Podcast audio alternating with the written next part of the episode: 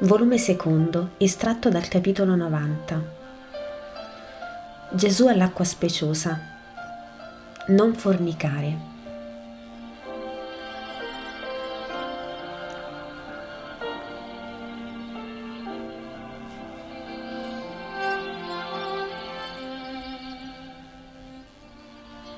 Gesù è ritto su un mucchio di tavole alzate come una tribuna, in uno degli stanzoni, l'ultimo, e parla con voce tonante, presso la porta, per essere udito tanto da quelli che sono nella stanza, come da quelli che sono sotto la tettoia, e sino sull'aia allagata dalla pioggia. Attende con pazienza che tutti siano a posto, e solo si duole che i quattro discepoli siano bagnati come delle spugne messe in un secchio. Niente, niente, siamo legno impieciato, non te la prendere. Facciamo un altro battesimo e il battezzatore è Dio stesso, risponde Pietro ai rammarichi di Gesù. Finalmente tutti sono a posto e Pietro pensa di potersi andare a mettere una veste asciutta e lo fa con gli altri tre. Ma quando ha raggiunto da capo il maestro, vede sporgere dall'angolo della tettoia il mantellone bigio della velata e senza più pensare che per andare da lei deve riattraversare la corte in diagonale sotto lo scroscio della pioggia che infittisce e nelle pozze che schizzano fino al ginocchio, così percosse dai goccioloni, va da lei. La prende per un gomito, senza spostare il mantello, e la trascina ben in su presso la parete dello stanzone a riparo dall'acqua, e poi le si pianta vicino, duro e immobile come una sentinella. Gesù ha visto, ha sorriso chinando il capo per celare la luminosità del suo sorriso, e ora parla. Non dite, voi che siete venuti costanti a me, che io non parlo con ordine e salto via qualcuno dei dieci comandamenti. Voi udite, io vedo. Voi ascoltate, io applico ai dolori e alle piaghe che vedo in voi. Io sono il medico. Un medico va prima ai più malati, a quelli che sono più prossimi a morte, e poi si volge ai meno gravi. Io pure. Oggi dico: non fornicate. Non volgete intorno lo sguardo cercando di leggere sul volto di uno la parola lussurioso. Abbiate carità reciproca. Amereste che uno la leggesse su voi? No, e allora non cercate leggerla nell'occhio turbato del vicino, sulla sua fronte che è rossa e si curva al suolo. E poi, oh, dite, voi uomini in specie, quale fra voi non ha mai messo i denti in questo pane di cenere e sterco che è la soddisfazione sessuale?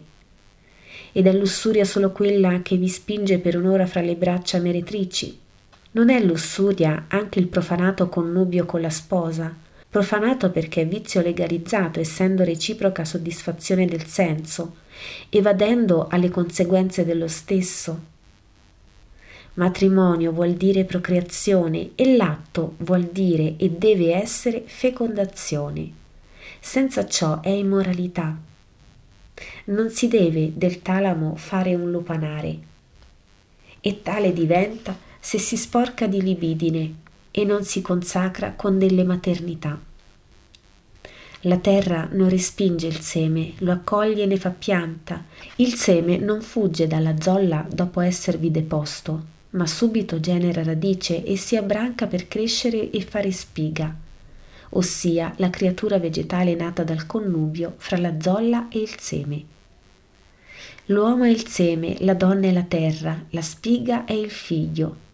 Rifiutarsi a fare la spiga e sperdere la forza in vizio è colpa.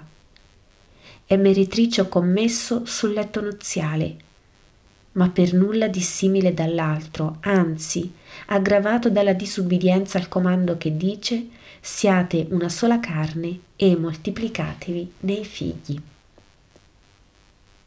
Perciò vedete, o donne volutamente sterili, mogli legali e oneste, non agli occhi di Dio ma del mondo, che ciò nonostante voi potete essere come prezzolate femmine e fornicare ugualmente pur essendo del solo marito. perché non alla maternità ma al piacere andate troppo e troppo spesso. Non fornicate, è detto. È fornicazione molta parte delle azioni carnali dell'uomo, e non contemplo neppure quelle inconcepibili unioni da incubo che il Levitico condanna con queste parole: uomo, non ti accosterai all'uomo come fosse una donna. E ancora, non ti accosterai ad alcuna bestia per non contaminarti con essa, e così farà la donna, e non si unirà a bestia perché è scellerataggine. Ma dopo aver accennato al dovere degli sposi verso il matrimonio, che cessa d'essere santo quando per malizia diviene infecondo, vengo a parlare della vera e propria fornicazione fra uomo e donna, per vizio reciproco o per compenso in denaro o in doni. Il corpo umano è un magnifico tempio che racchiude un altare. Sull'altare dovrebbe essere Dio, ma Dio non è dove è corruzione, perciò il corpo dell'impuro all'altare sconsacrato e senza Dio. Ditemi, ma siete tanto depravati da non singhiozzare nel segreto, sentendo una voce di bimbo che chiama mamma, e pensando alla vostra madre, o donne di piacere, fuggite da casa, o cacciate da essa perché il frutto marcito non rovinasse col suo trasudante marciume gli altri fratelli. Pensate alla vostra madre, che forse è morta dal dolore di doversi dire: ha partorito un obbrobrio. Ma non vi sentite cadere il cuore per terra, incontrando un vecchio solenne nelle sue canizie e pensando che su quella del padre voi avete gettato il disonore, come un fango preso a piene mani, e col disonore lo scherno del paese natio? Ma non vi sentite torcere le viscere di rimpianto, vedendo la felicità di una sposa o l'innocenza di una vergine e dovendo dire: io tutto questo l'ho rinunciato e non l'avrò mai più?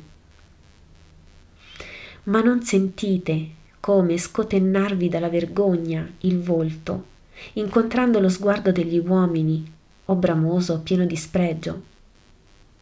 Ma non sentite la vostra miseria quando avete sete di un bacio di bimbo e non osate più dire: dammelo, perché avete ucciso delle vite all'inizio, respinte da voi come peso noioso e un inutile impiccio, staccate dall'albero che pure le aveva concepite e gettate a far letame.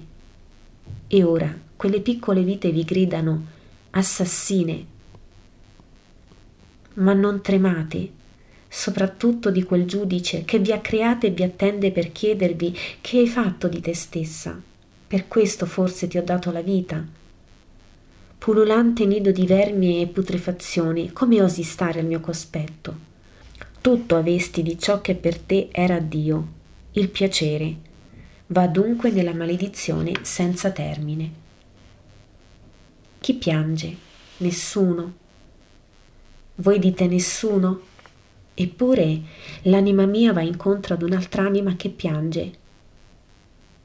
Perché le va incontro? Perché mi fa pietà l'anima sua. Tutto in me repelle per il suo corpo sozzo, sudato nella fatica lasciva. Ma la sua anima, oh Padre, Padre, anche per quest'anima io ho preso carne e ho lasciato il cielo per essere il Redentore suo e di tante sue anime sorelle.